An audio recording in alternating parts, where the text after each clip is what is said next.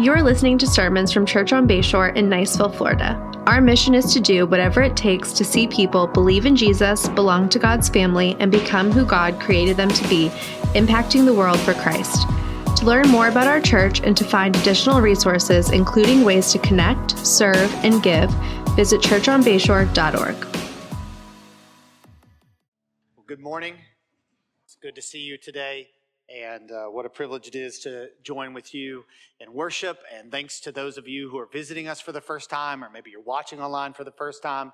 We're so grateful that you are here with us as our guests. We'd love to know who you are. You can text the word connect uh, to the number 850-600-6779 and one of our connect team members will follow up with you uh, this week.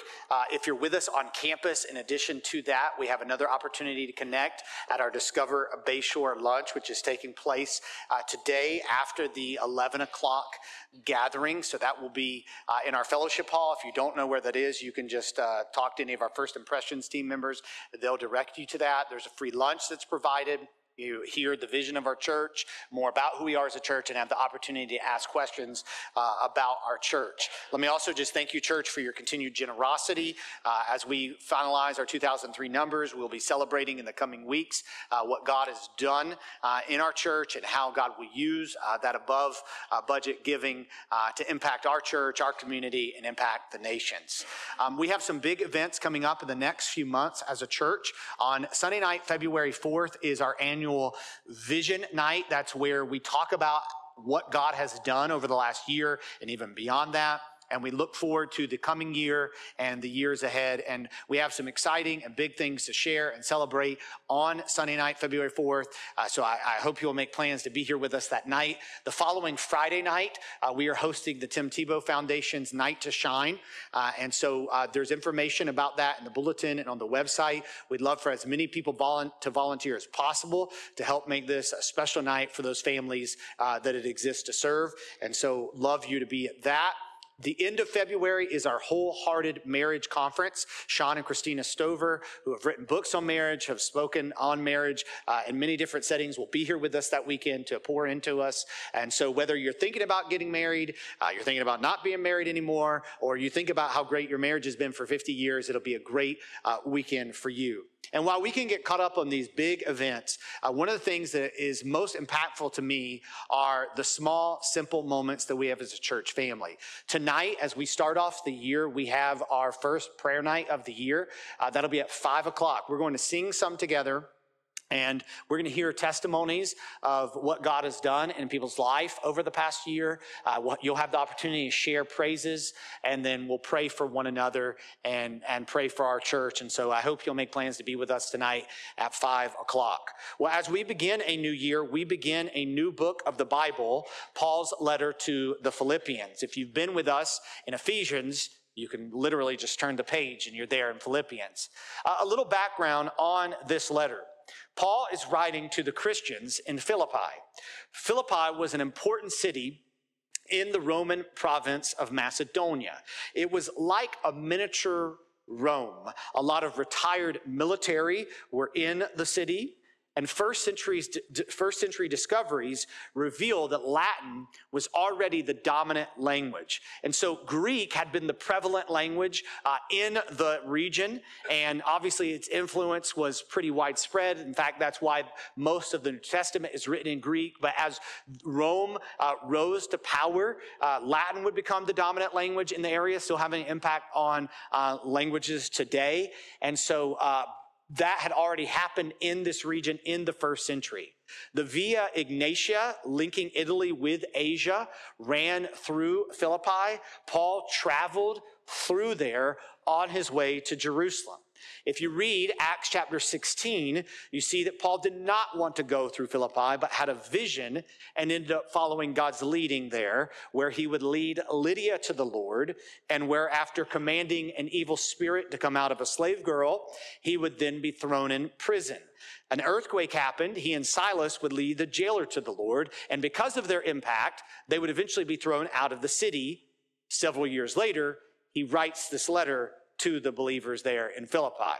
There is debate on when exactly and where exactly Paul is writing this, the leading options being when he was in Ephesus, when he was in Rome, and when he was in the Roman region of Caesarea. I think it is Rome because there's references to Caesar's house and because Timothy is with him, but I understand the other theories. Paul does include Timothy in this greeting. The naming of an additional sender was rare in their day. Paul referenced Timothy not only here, but in six of his letters Ephesians, Second Corinthians, Colossians, 1st and 2nd Thessalonians, and Philemon. This does not mean that Timothy is a co author. The letter is actually in the first person 10 times to 1. But the inclusion of Timothy in this letter reinforces one of the major themes cooperation. What is clear is that Paul writes to encourage the Philippians. A.T. Robertson said that joy is the keynote of Philippians. He begins the letter by discussing that joy and where that joy comes from and how that defines us. This is why we have titled our series in chapters one and two, Our Brand. Your brand is the image and impression people have when they think of you. When you scroll, you quickly see companies, organizations, and individuals that are working to establish or reestablish their brand so that they will be known for what they desire to be known for. Companies hire teams to keep their brand fresh and relevant and untarnished. People have made careers on social media with a personal brand. Someone's brand might be political, philosophical, financial, physical, and so forth. For the Christian, Christ is our brand. We are living for Christ because we have eternal life given to us by Christ. Paul says this right in the middle of the passages we will be looking at over the next few months during this series. And if you don't learn anything over the next few months, I hope you learn this verse. Philippians 1:21. For me to live is Christ and to die is gain. For me to live is Christ and to die is gain. You probably noticed that Paul didn't just say, For me to live is Christ. He also said, To die is gain. This statement summarizes the distinction of the Christian's life and the Christian's view of joy. In some form or fashion, everyone is pursuing joy. The US Declaration of Independence says all men are created equal, endowed by their Creator with certain unalienable rights. Among these are life, liberty, and the pursuit of happiness. That's because the founders of our nation recognized what just about everyone recognizes that there are certain things that everyone has an intrinsic desire for. And so we ought to protect those things life, freedom, and the pursuit of happiness or joy. But Christian joy is distinctive. And Christian joy is rooted in Christ. So for the Christian, we believe to die is gain. And therefore, since death is gain, and that is because of Christ, to live is Christ. And this becomes, stays, or deepens as our brand because of the relationships that we have that encourage that, that foster that. And what we see at the beginning of Philippians is an example of this. We see a joyful partnership. By looking at Paul's greeting in the first few verses of Philippians, we see a guide to this kind of partnership. So we will look at three characteristics displayed by Paul that we should embody to deepen our joy and to foster joy in others. So I'll read Philippians chapter 1, verse 1 through 6. Paul and Timothy, servants of Christ Jesus, to all the saints in Christ Jesus who are at Philippi with the overseers and deacons. Grace to you and peace from God our Father and the Lord Jesus Christ. I thank my God in all my remembrance of you, always in every prayer of mine for you all, making pr- my prayer with joy, because of your partnership in the gospel from the first day until now. And I am sure of this that he who began a good work in you will bring it to completion at the day of Jesus Christ. Heavenly Father, I ask that you bless the reading of your word. And God, I pray that you would remove me and that you would not make this about me. You would make this about you. You would make this about what you have to say to our hearts, that our hearts would be receptive to what your word has to say, what you desire, and that we would truly be different from our time together today. And I pray this in Jesus' name. Amen. The first characteristic that is displayed by Paul in this greeting is humility. Look closer at verse 1 and 2. It says, Paul and Timothy, servants of Christ Jesus, to all the saints in Christ Jesus who are at Philippi, with the overseers and deacons, grace to you and peace from God our Father and the Lord Jesus Christ.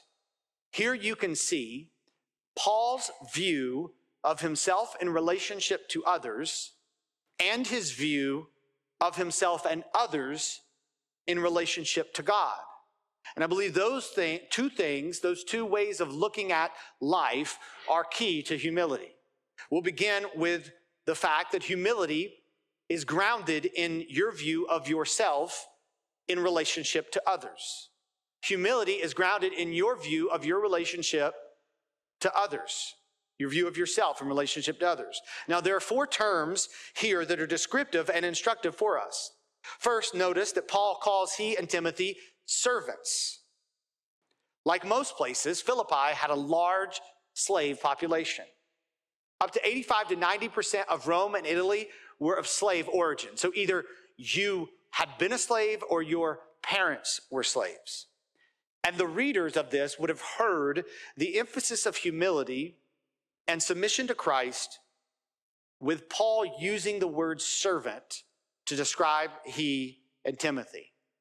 Paul identifies himself as a servant, as one who has a master, as one who has obligation to someone with authority. And not only does Paul identify himself in this way, but for all we know, Paul lived as a servant. From what we gather, from what we see in scripture and history, Paul lived as a servant.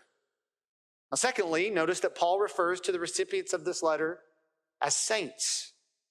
But there in verse 1, to all the saints in Christ Jesus, which is the Greek word hagios, meaning holy ones.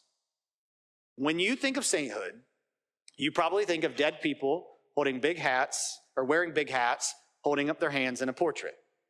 Catholic sainthood started to honor those who were martyred, which is not altogether bad, but it quickly got out of whack. And so they put together rules for uh, who would be a saint. And then different popes changed those rules over the years. So originally you just had to be a martyr, and then it changed over the time. And so if you, you could kind of make a case for like whether or not somebody would be good in the NBA still because the rules have changed, you could make that same case for the debating of saints today, legitimately because it's based on man-made rules. But once you pass the test of your day, churches, schools, and festivals could be named after you and loosely religious people could get drunk on your birthday. This is where a lot of people get their idea of what it would mean to be a saint. But the question is, what does the Bible say that it takes to be a saint? Are you in Christ Jesus?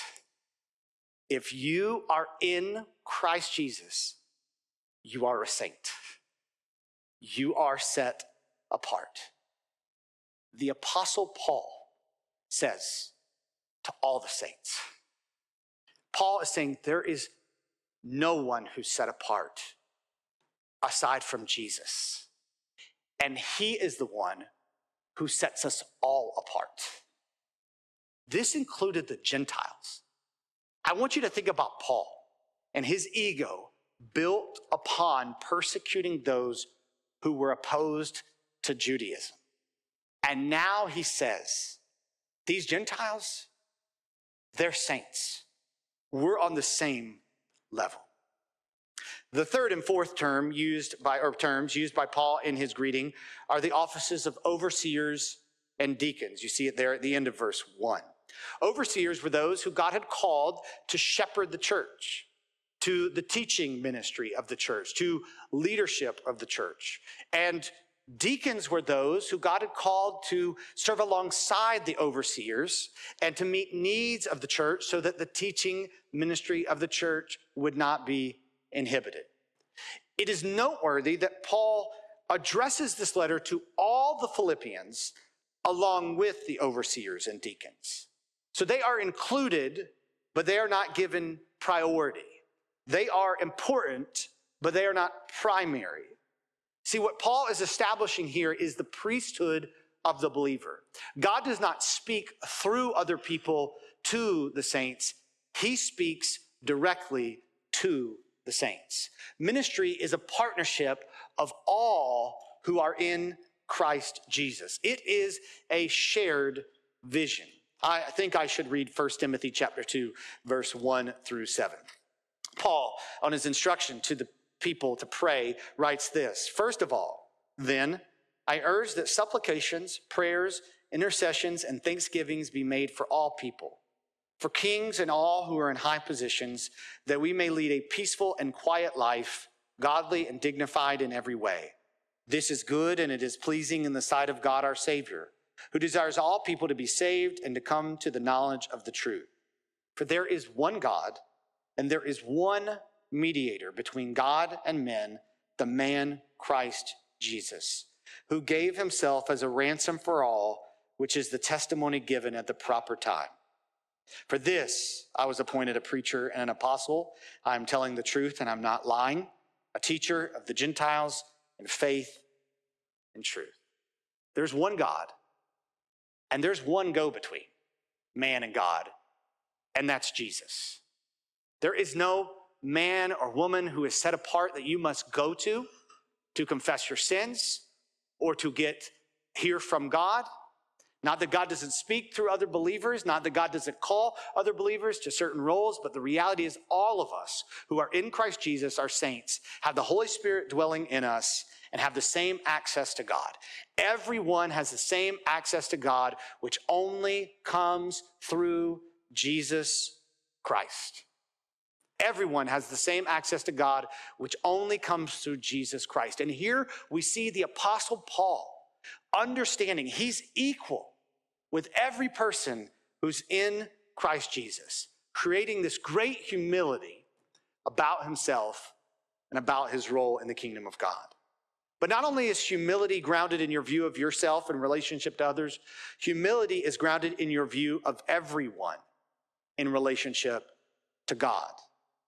Paul says in verse 2 grace and peace to you in his greeting, as he would commonly do in his writing. This is what he desired for the Philippians grace. That's the unmerited favor of God.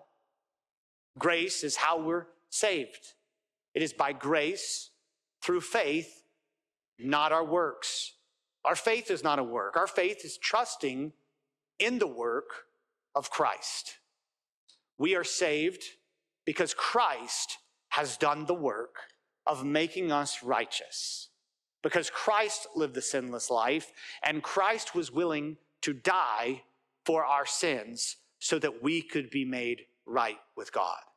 That's how we're saved. But grace doesn't stop at that moment we're saved. Grace is our life. It's the grace of God continuing to abound and grow and change and move in our life. And that's what Paul desires for the Philippians. He also says peace. Peace, I've said, is that deeply rooted feeling that I'm going to be all right. I believe peace is active and it's passive. It's active in the sense that we have peace to say, I'm going to be okay if I'm generous. I'm going to be okay if I give my time. I'm going to be okay if I step out of my comfort zone. I have a peace in being active for the Lord, but it's also passive. When circumstances around us are beyond our control, it's knowing that we've already won. It's knowing who the battle belongs to, and it's having peace. And Paul wants that for the Philippians. But notice where Paul says that this grace and this peace comes from. He says, from God our Father and the Lord Jesus Christ. This is not arbitrary grace and peace. This is specific grace and peace. God our Father. He is our Father. And as Jesus taught us to pray, holy is his name. He is set apart. He has authority. He has not left his character to be defined by us, but he has defined who he is. And that holy, authoritative God loves us. He loves us. God our Father and the Lord Jesus Christ.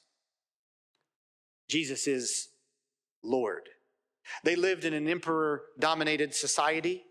There was worship of Emperor Augustus as well. And the accusation against Paul and his companions after leaving Philippi and entering Thessalonica was that they said there was another king besides Caesar. You could be killed for saying that Jesus was Lord in their day. And part of Jesus' accusation was that he had said he was the king of the Jews. But Romans 10, verse 9 says, If we confess with our mouth that Jesus Christ is Lord and believe in our heart that God raised him from the dead, we will be saved. It takes this for salvation to believe that Jesus is Lord. I think I'm way ahead of you guys in the tech booth. Jesus is Lord. Some of you, you have thought that salvation was praying a prayer one time and saying, God, I invite you to come along in my life and help me give me the life I want. But salvation is the recognition that the life we want to give ourselves leads to death. And we're hopeless. We're hopeless without Christ Jesus. And Christ's compassion towards us is that in our hopelessness, in fact, while we were still enemies with God, God demonstrated his love towards us and sending Christ Jesus to be sacrificed, to die for our sins, to be the punishment that we deserve, so that if we had faith that that was the gift of God for us, we would be made righteous. And therefore, he deserves all the credit for our righteousness. And therefore, he needs to be the Lord of our life. And maybe the tension in your life and the issue in your life is that you haven't said, Hey, you're the Lord, you're the boss, you're the master. And that's the only position that he should be in. He does not want to be an accomplice to your life where you serve as God. He is God our Father, and He is the Lord Jesus Christ. And when we really have grasped that, that makes us incredibly humble because we view everyone with that recognition and we view ourselves uh, uh compared to everyone with the recognition that we don't deserve anything they don't deserve, no matter how much we accomplish. So there's this humility. The second, and I, I got to get moving, is gratitude. Paul had unpleasant memories of Philippi if he cared to dwell upon them, but here is how Paul remembered them. Look at verse 3 through 5. I thank my God in all my remembrance of you, always in every prayer of mine for you all, making my prayer with joy because of your partnership in the gospel from the first day until now. We see from this text that Paul has a joyful heart about the Philippians, even though there would be reasons to look back on that time and not have those positive feelings. And so I, I just want to look at two thoughts here about how to be like this. One is this a prayerful person develops a joyful heart. A prayerful person develops a joyful heart. Paul said he is thanking God always in every prayer of his for them. Now, Mark Cowan said that it's not so much hyperbolic as reflective of his persistent practice. That Paul always was praying and he would spend lots of time in prayer. Now, I'll, I'll, confess with you that this has been one of the great struggles of, of my life as a believer to really prioritize prayer in times of prayer. And here's why because I got so much to do. I mean, I have a job, ministry, they're the same for me. Um, I have a family. I need to take care of myself physically, mentally, emotionally, all those things. And so, spending time praying, you know, when there's only, I don't have enough hours in the day anyway, is challenging. But Martin Luther once said, I have so much work to do today that I cannot get through it with less than three hours of prayer. He understood, and these greats of the faith understood if God was really leading us to do incredible, great, significant things for Him, that meant we need to depend on Him more. And we need to be intentional about asking Him for help and to yield our hearts to His. F.B. Meyer on prayer says we must not wait until high tide to set off on our voyage. We cannot wait until the time is right to prioritize prayer because I believe there will always be a reason and excuse for us not to do this because if we're thinking about spiritual warfare, the enemy does not want us praying to God and asking God for help. And so God has given us this life and He's called us to live this life, and we need to be depending on Him for guidance. I think about my kids often and, you know, the things that they are, are, to do in life, and a lot of that has been instructed and told to them by their parents, and yet they often begin to do that without any regard for us at all. And whenever they finally come to me and Christy and act like we might know a thing or two, uh, it brings great delight to me, and I want to help them. But when I'm tempted to get frustrated with them, um, they're over here, so that's why I'm doing that. When I'm tempted to get frustrated with them, I remember me and God and how often I don't turn to Him and the life that He's given me to live for Him. And, and, and as we will see, as we keep reading in the coming weeks, this letter demonstrates that Paul embodies gladness during suffering and wants the same for his converts. Christian joy is distinctive. Because we don't find our joy in the same way that the world defines joy. Now, we aren't against pleasure. I had a friend who, not that long ago, finally found out I was the pastor of this church, and he was like, Oh, yeah, you're one of them that they're against having fun, right? I'm like, No. But a lot of what the world is doing is medicating with fun, and we can define that however we want, to avoid real pain.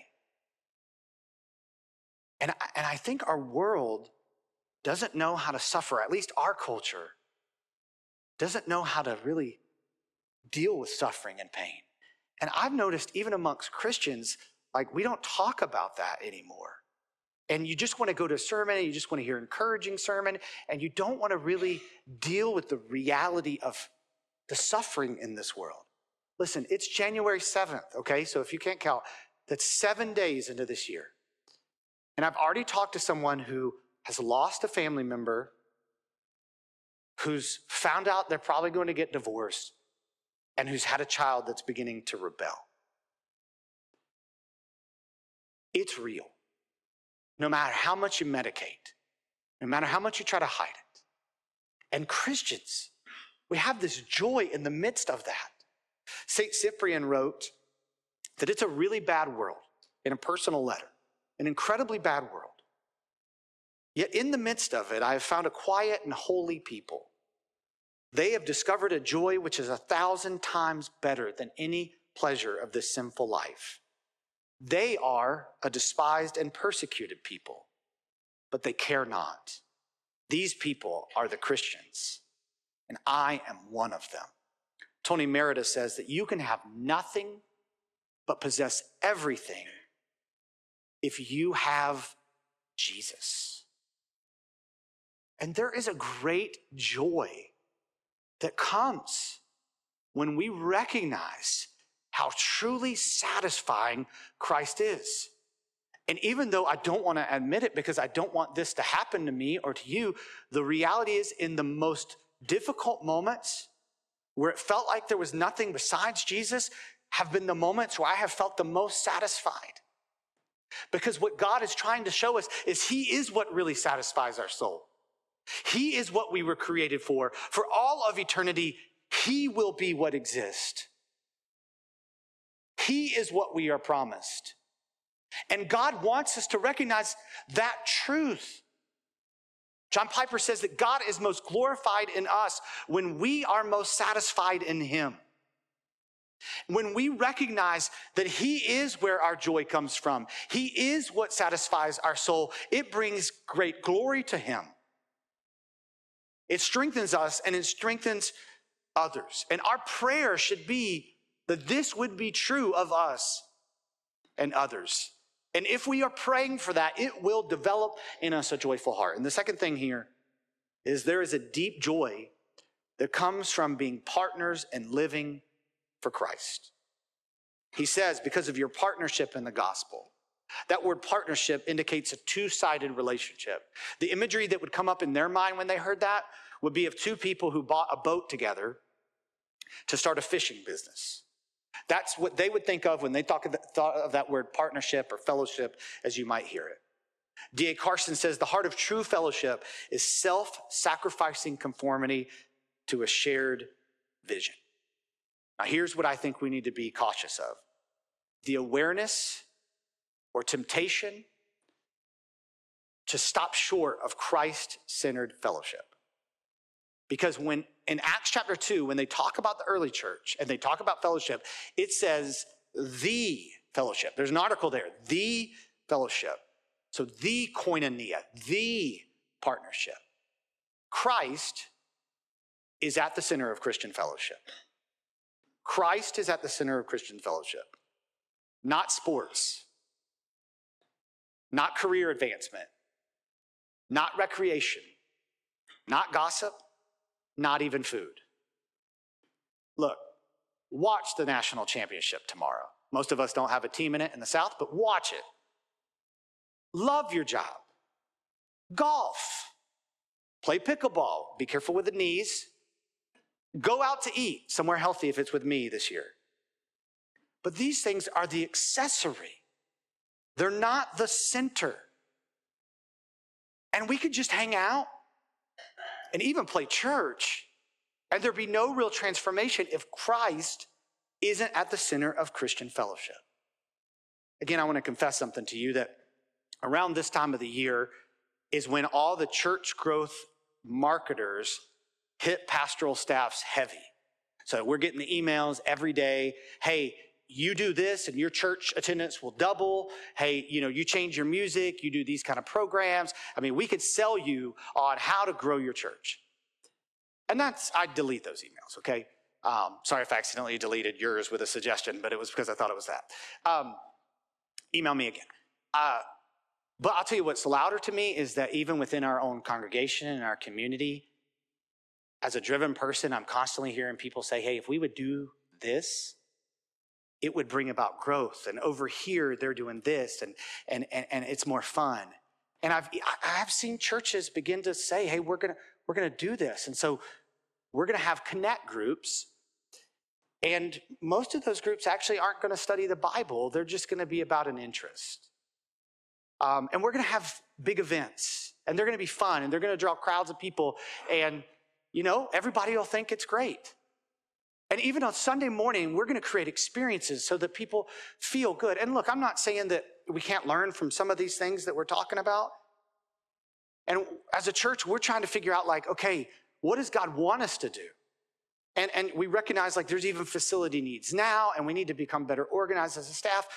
But listen, here's what I want people to think about when they think about our church man, they love Jesus and they love me.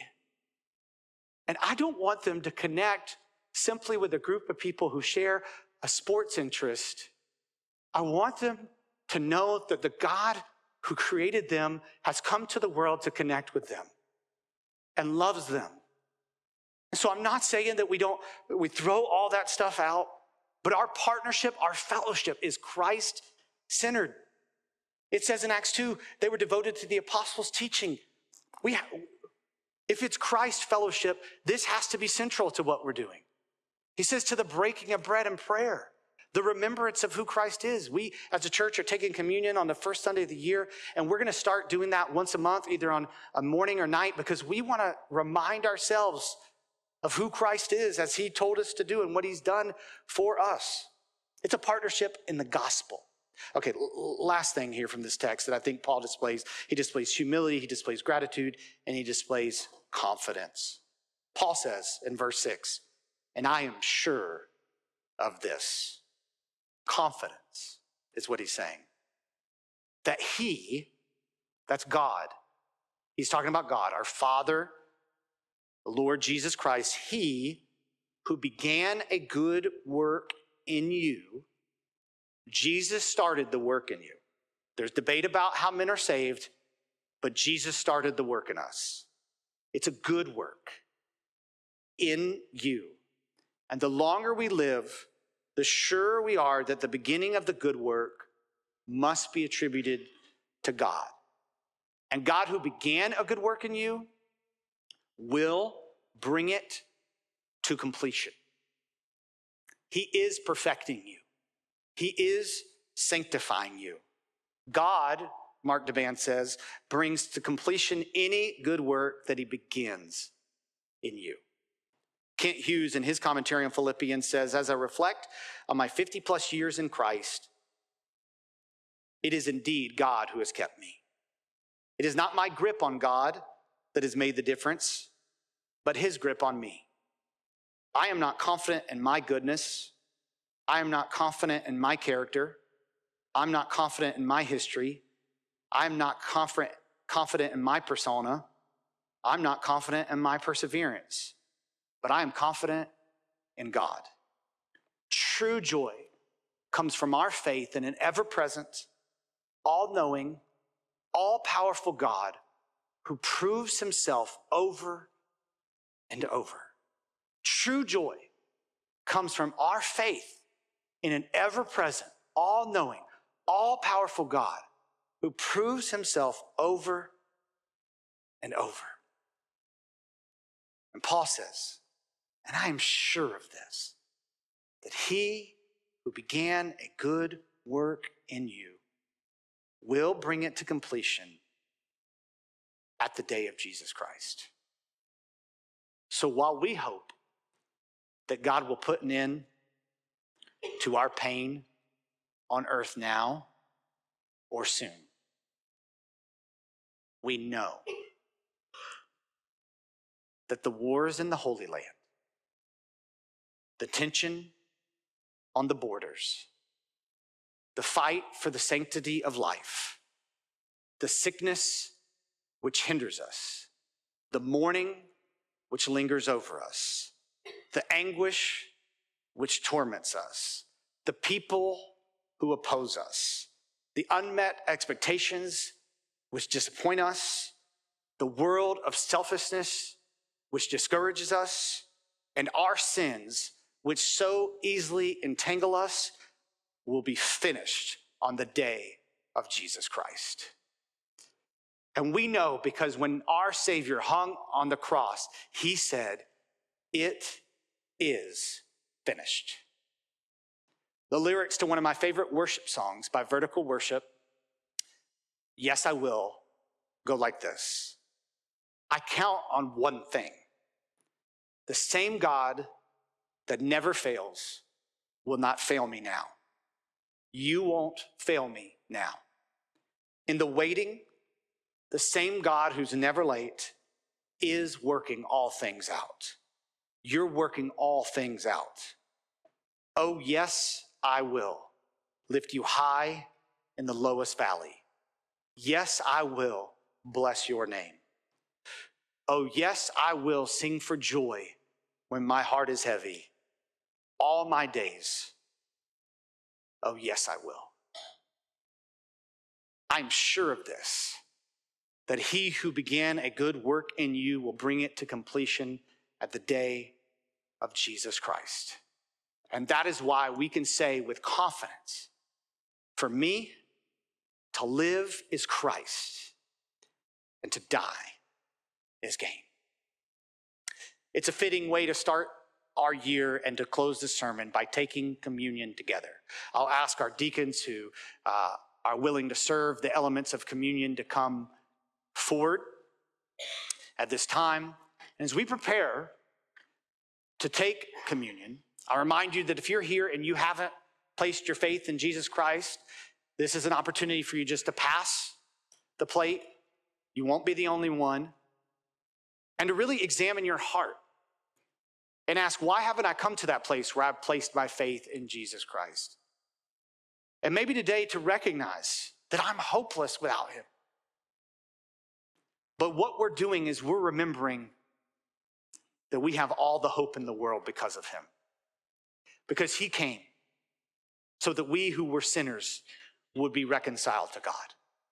And anyone who calls on the name of the Lord will be saved. And if you would confess that you need him as your Lord and Savior today, he will save you.